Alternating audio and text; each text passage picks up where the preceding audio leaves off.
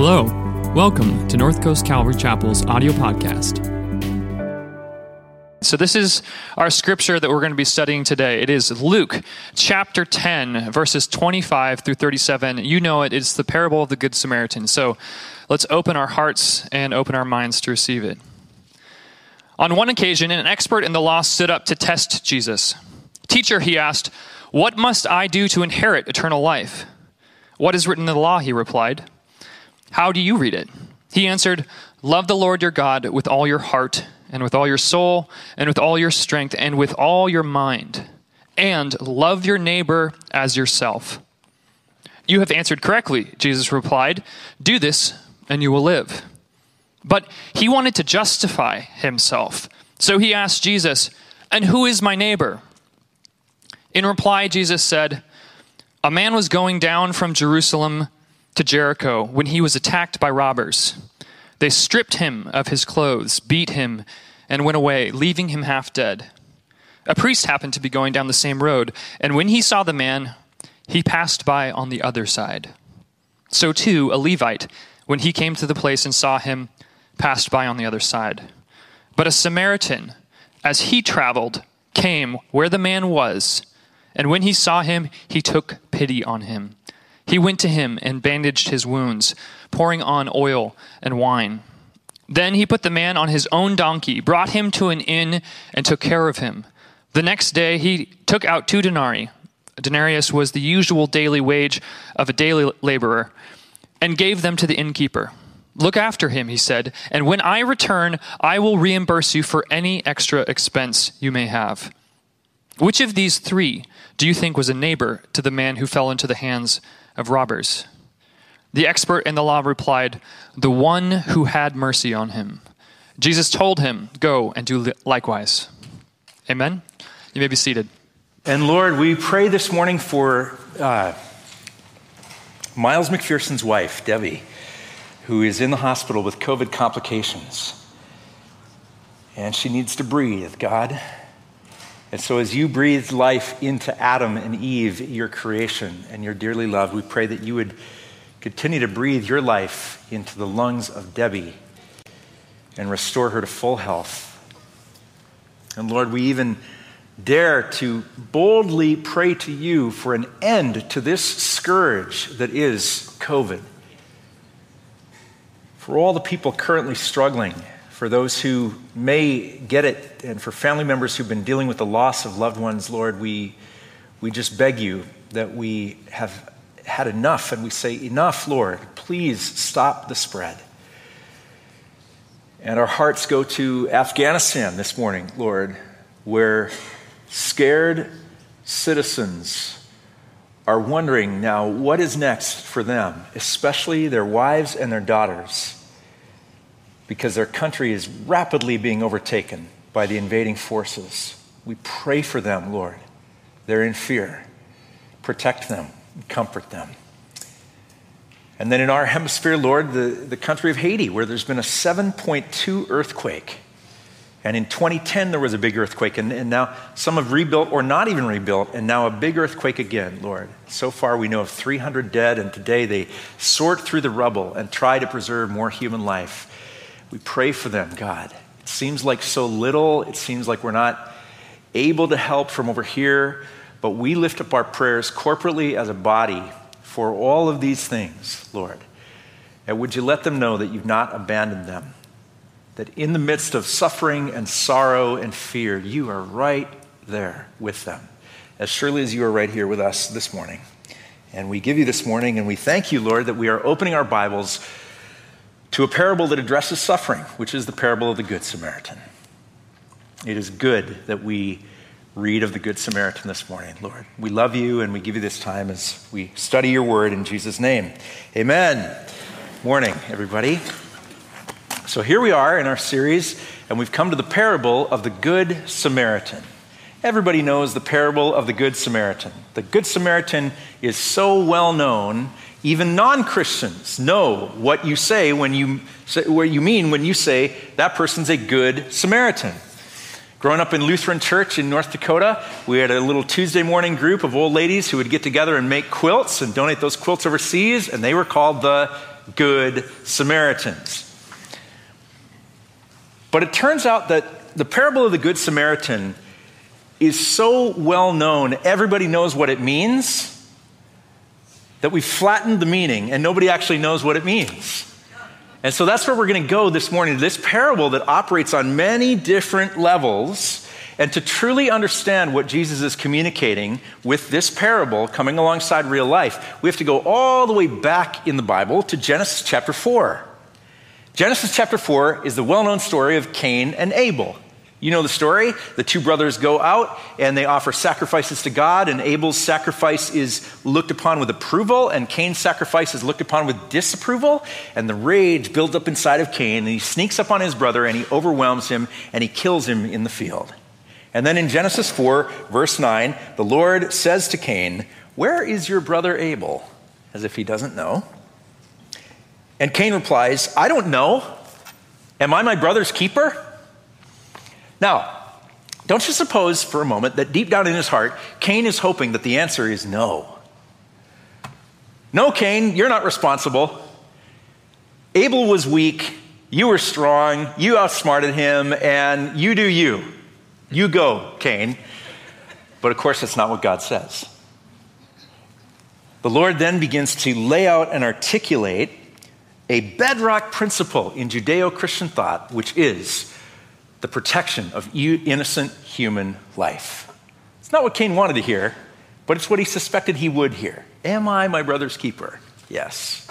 Now we, we page forward to the New Testament and we get into the stories of Jesus clashing with the Pharisees.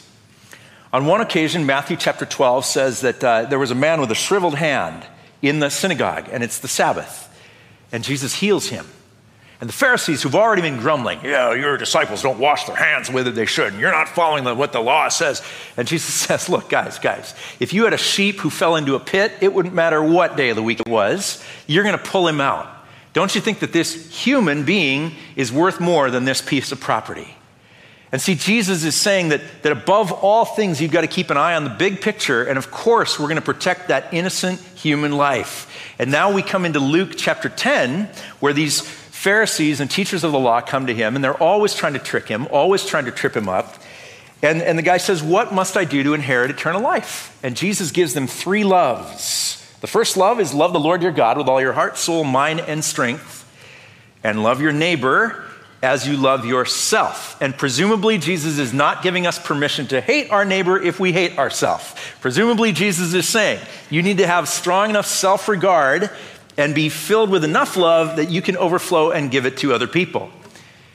And this man wants to be sure that he's, he's got it exactly right. So the Bible says, in order to justify himself, he says to Jesus, uh, And who is my neighbor? And again, deep down, don't you suppose that this man wanted Jesus to say something like this? Well, you know, it's your, your neighbors. It's the people you see every day. It's the people in your, uh, in your family and the people you work with and your friends and the people that you've chosen to like. And that's not what Jesus says. Jesus goes on to tell the parable of the Good Samaritan. That's the fourth love. So we love God, we love ourselves, and we love our neighbors, those we know, but we also love complete strangers who might be hurting.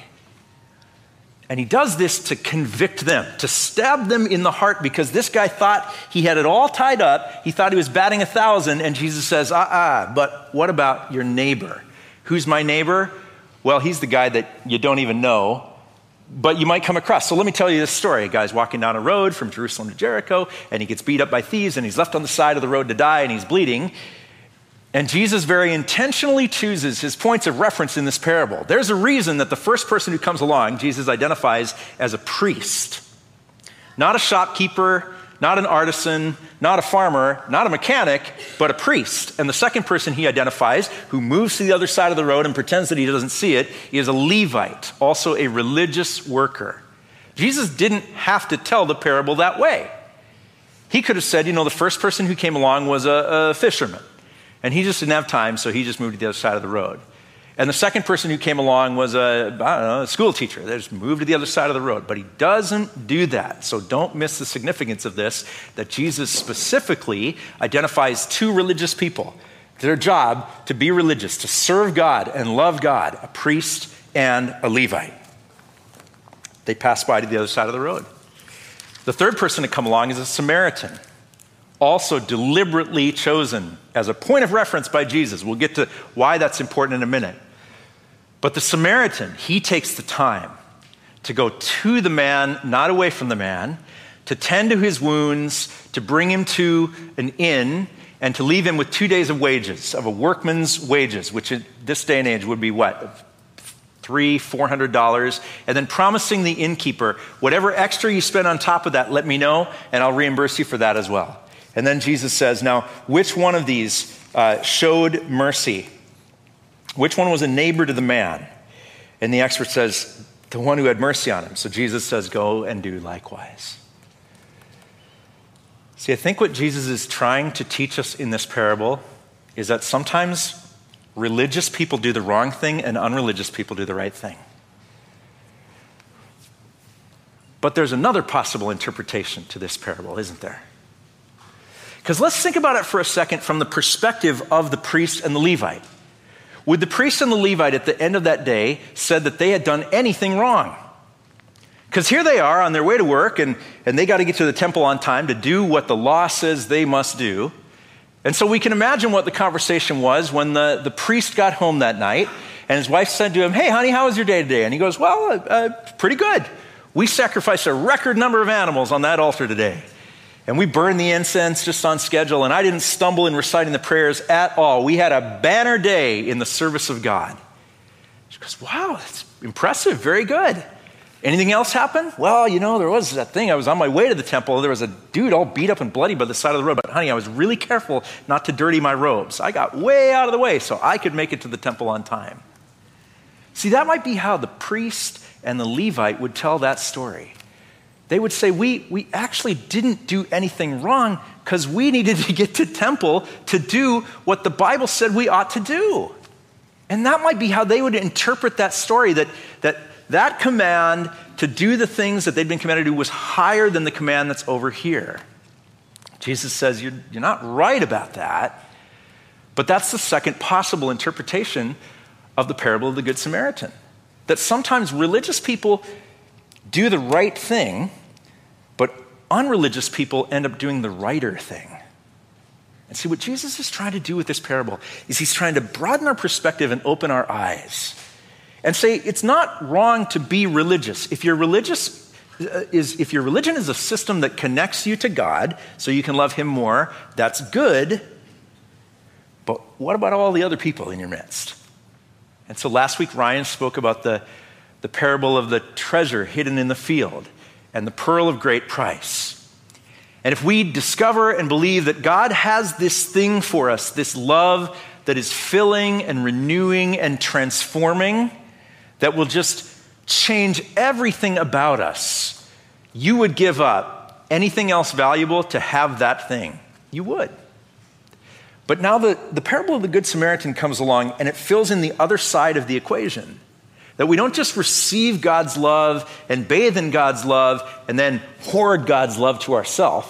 So it stops right here. It's called being a Dead Sea Christian because everything flows in, but nothing has any place to flow out. But instead, yes, we receive God's love and we love God with all our heart, soul, mind, and strength. But we also let it flow out of us, loving our neighbors as we love ourselves. And who is my neighbor? It's even the person that I don't know. Now, there's another wrinkle to this parable, and that's that Jesus chooses a Samaritan to be the hero of the story. Don't miss this.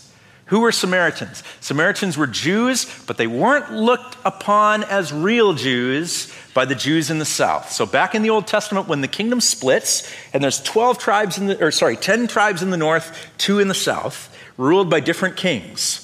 The northern tribes set up their own system of sacrifices and location for the sacrifices on the high place on the top of Mount Gerizim. So that when Jesus is visiting with the Samaritan woman in John chapter 4, she says, Well, we've got the true religion. We worship on Mount Gerizim. And Jesus goes, Well, you're a little off on that, but, but we worship God in spirit and in truth. So what happens is when the northern kingdom is conquered, and they're conquered first, 722 BC, the Assyrians who come in disperse some of them, but not all of them. And the Jews who remain begin to intermarry with foreign peoples. God said not to, but they did it. And it mixes some religion, you know, from other religions in there. But when the southern kingdom falls in 586 BC and the Jews are exiled off to Babylon, which on the map would be this way for you, and they're in Babylon for 70 years, they preserve the purity of their worship as they see it. They come back.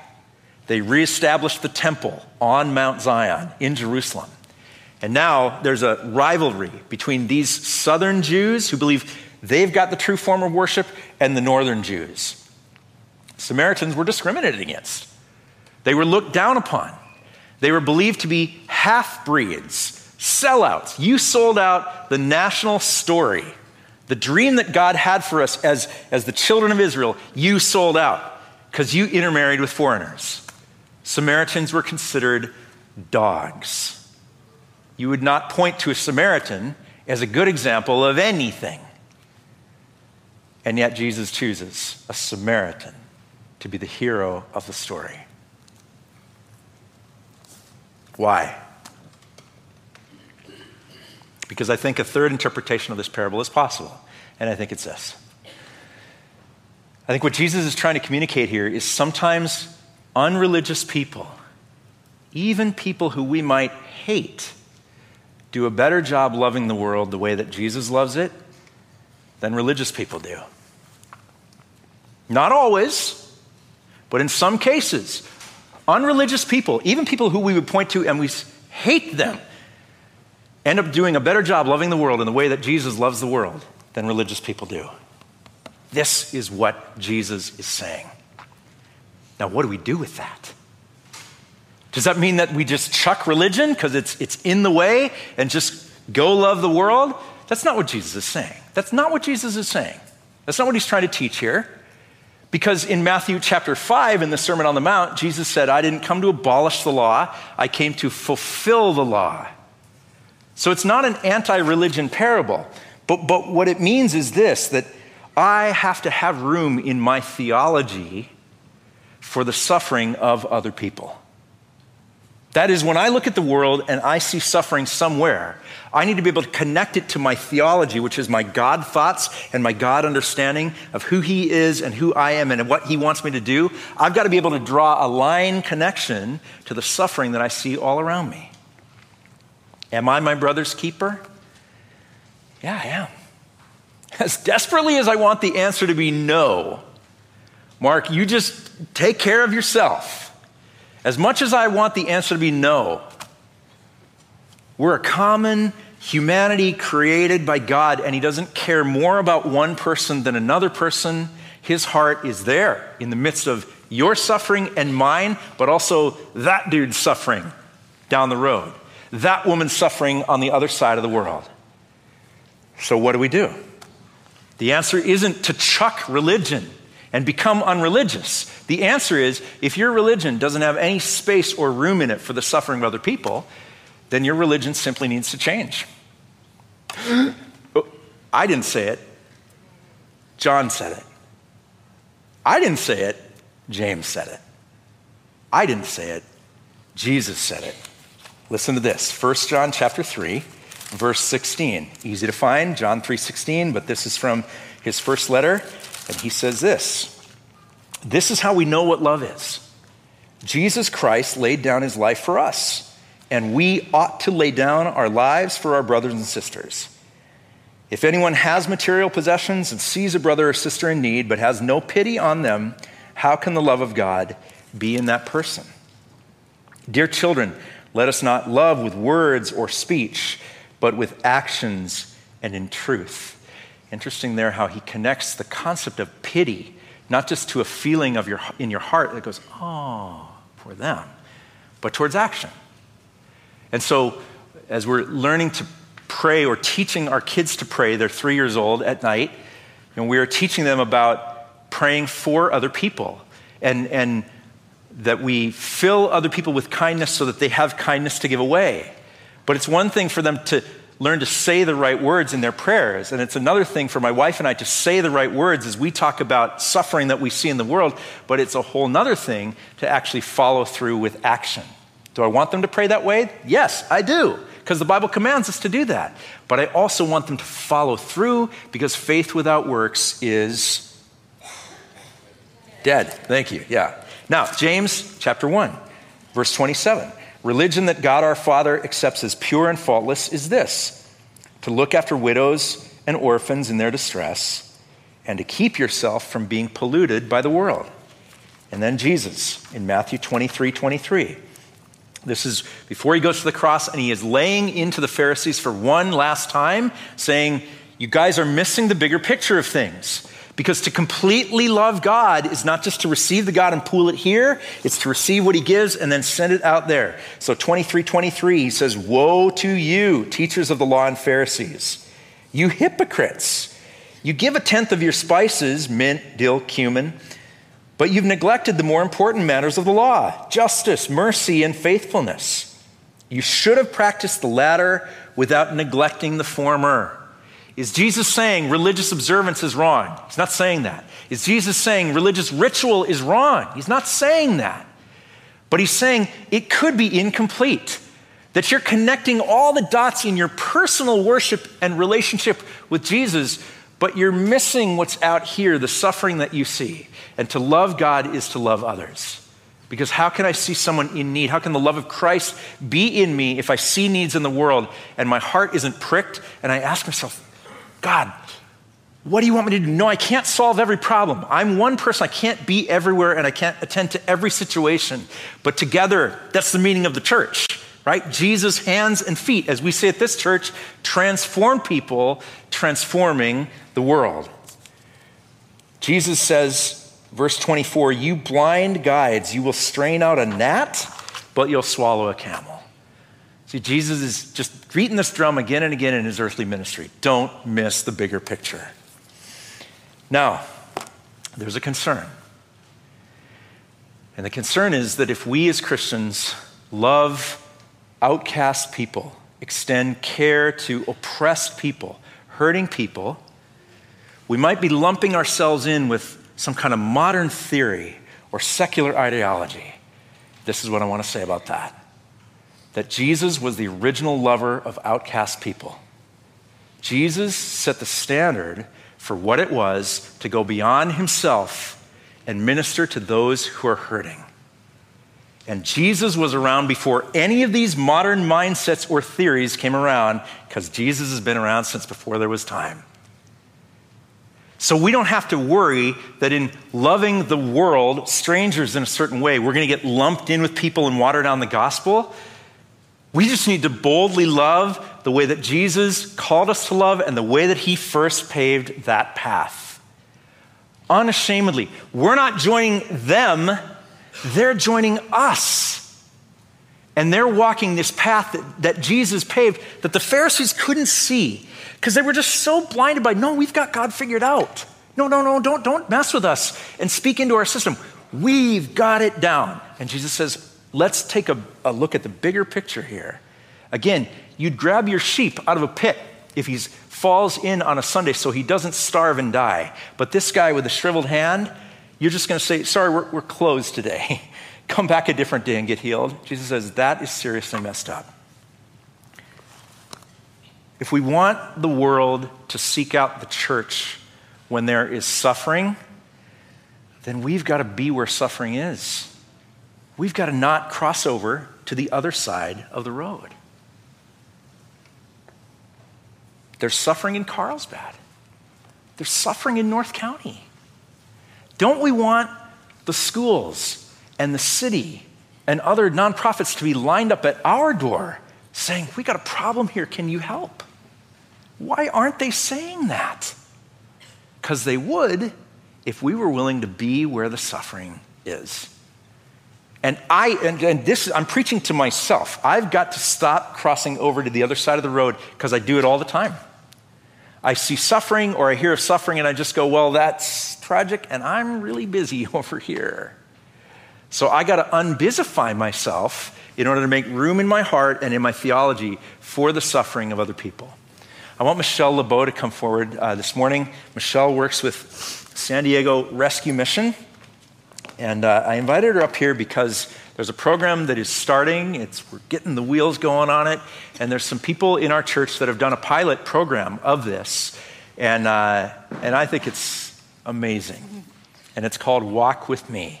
And Michelle, tell them what Walk With Me is all about. Thank you.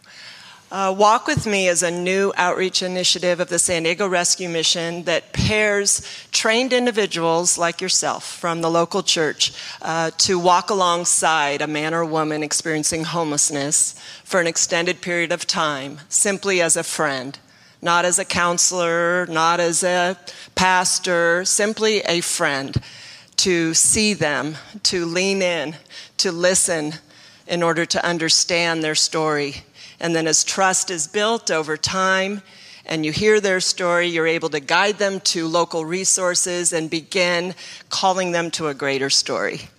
Um, it's just a beautiful, natural way to um, step into someone's life, someone different from you, uh, into an uncommon friendship that you wouldn't normally um, have with someone. And tell us about the training that you give and sort Yeah. of then what's expected of a volunteer after that. Yeah, so we spent a whole year developing the training. It's quite comprehensive. It's three and a half hours online, six modules. Go at your own pace. And um, we interviewed experts all over um, San Diego on various topics related to homelessness so that you, as a volunteer, when you step into this, you uh, kind of the fear goes away. You feel a little more comfortable stepping into this uncommon friendship because you learn more about the trauma that's underlying so many of their hearts. You know, we just feel like this, the heart issue often gets neglected when we're just addressing the needs um, or meeting the needs and not addressing the heart. So once you go through the training, then we um, bring you to an outreach uh, opportunity like an, a meal that's or a shower ministry like we have at the Bread of Life in, in Oceanside, and we help you just introduce yourself to some people and, and kind of organically find someone that you'd like to come alongside.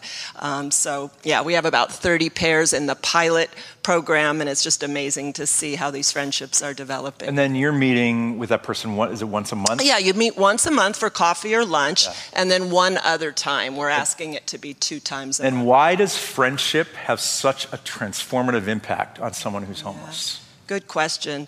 Well, what we have found, and what um, psychologists and sociologists have found, that um, you know, material needs are what you think they lack. You think they just, oh, if they just had housing, oh, if they just had, you know, a job, if they just had this. But what, what they're really lacking are healthy relationships.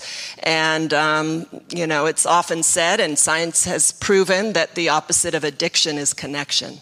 And so when we can actually step in and, and see them as God sees them and, and understand their story, it's just, it makes all the difference in the world. You're going to be hearing more about Walk With Me um, in the coming months here at this church. But Michelle's going to be out on the piazza at a booth, and you've got a little package there. Tell them about that. This is an ICU kit, not IC, but I see you. Um, and it's a kit, uh, a hygiene kit, but it's really special how it's uh, how you hand these out. Um, oftentimes you'll say, "Oh, here's something," you know, "I have this for you," but they don't necessarily want it or need it, you know. So just think about if someone were to just offer you something, and you're like, "Why am I dirty? Do I need a shower?" I mean, so what we do is we have this little instruction sheet in there, and it just helps you understand, like, how do you lean in? How do you look them in the eye? How do you say, Hi, my name's Michelle. What's your name? Um, how are you doing today? Uh, how long have you been out here on the streets? Hear their story. Say, Can I pray for you? And then pray for them. And then say, Hey, I have this kit and it has toothpaste and shampoo and lotion and pair of socks. Is this something you could use? And then give it to them. And they may say, Oh, I just would love the socks, but I don't need everything else. Take the socks out and just give them the socks. What it does is it just makes them feel a little more human. So, yeah. Michelle, Come thanks. get one at the table. Yeah, thank you very much. Thank you. Thanks.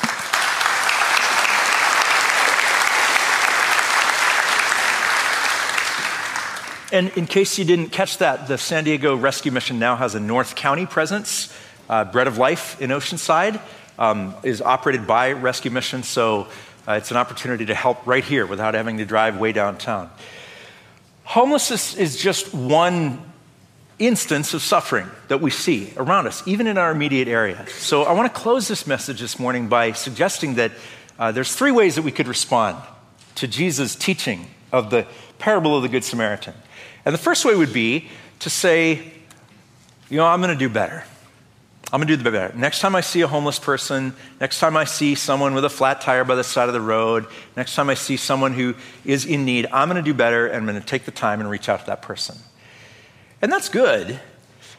But Jesus didn't need to die for that to happen. All that needs to happen is a good public service announcement campaign, and we all just are more compassionate towards one another. And if Jesus didn't need to die for it to happen, it's not the gospel. The gospel is the good news.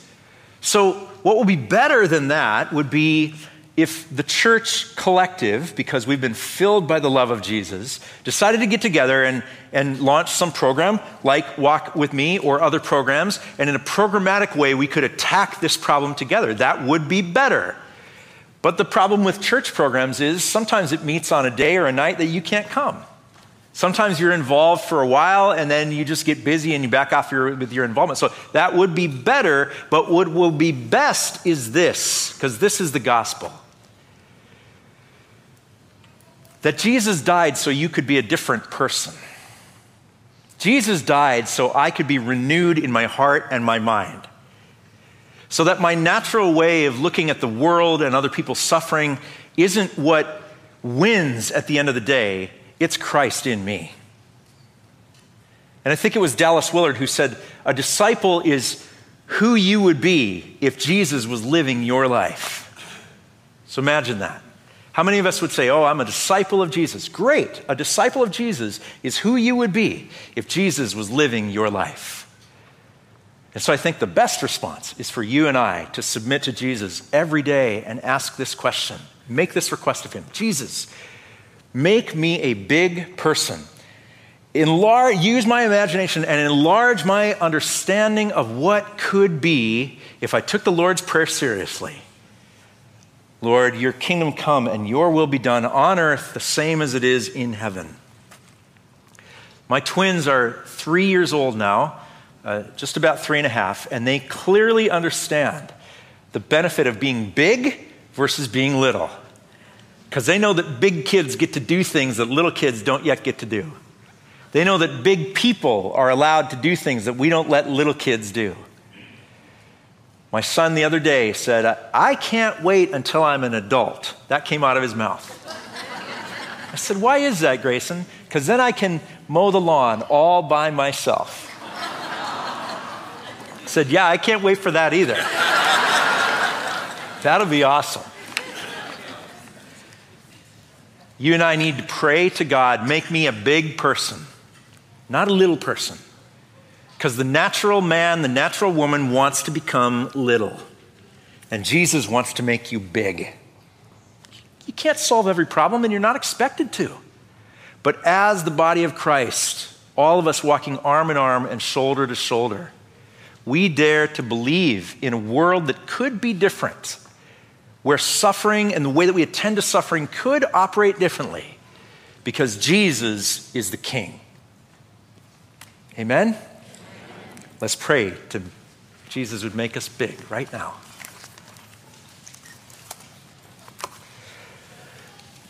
Lord, this is a convicting parable. It's convicting for those of us like me who want to just believe we've got the God part all straightened out, religious observance is what it ought to be, but we're turning a blind eye to suffering, and, and we should be troubled by that. But at the same time as we're troubled, we should be encouraged that you, Lord, are the giver of life and the recreator of life inside of ourselves. I am not destined to just be me. I don't have to throw up my hands and say, well, I'll, I'll never change, so the world will never change. That's not the gospel. The gospel is I can change. Because Jesus was changed from dead to alive. And so the parts in me that might be dead or numb or on its deathbed, like the part of my heart that cares about other people's suffering, you can breathe life into right now and open my eyes to amazing ways that I can make change.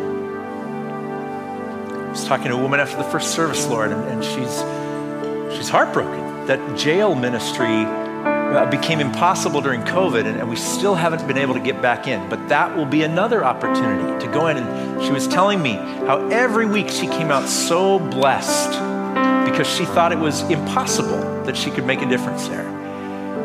And you were making a difference through her. So we just pray that you'd help us every day fight that impulse to be small and like a little child, just desire to become big. We all want to be big, big people who can do great things through your power and in your name for your glory. Lord, let it be. As you give us life and you call us to protect life and minister to the lives that are around us, Lord, enlarge our understanding of what's possible what, what couldn't you do? What is too big for you, God? Nothing is too big for you. That's our faith. So fill us with hope, fill us with love to the point that we just overflow to the faceless cashier at a restaurant or a grocery store, convenience store, people we see by the side of the street, people we're waiting in line with at Starbucks or wherever we get our coffee. Lord, we want to ooze the love of Christ out of our pores. Make it so, Jesus, as you come and live and reign in our hearts. And we commit this to you in Jesus' name. Amen. Thanks for listening this week. If you're looking for ways to serve, give, or get connected, please visit our website, northcoastcalvary.org.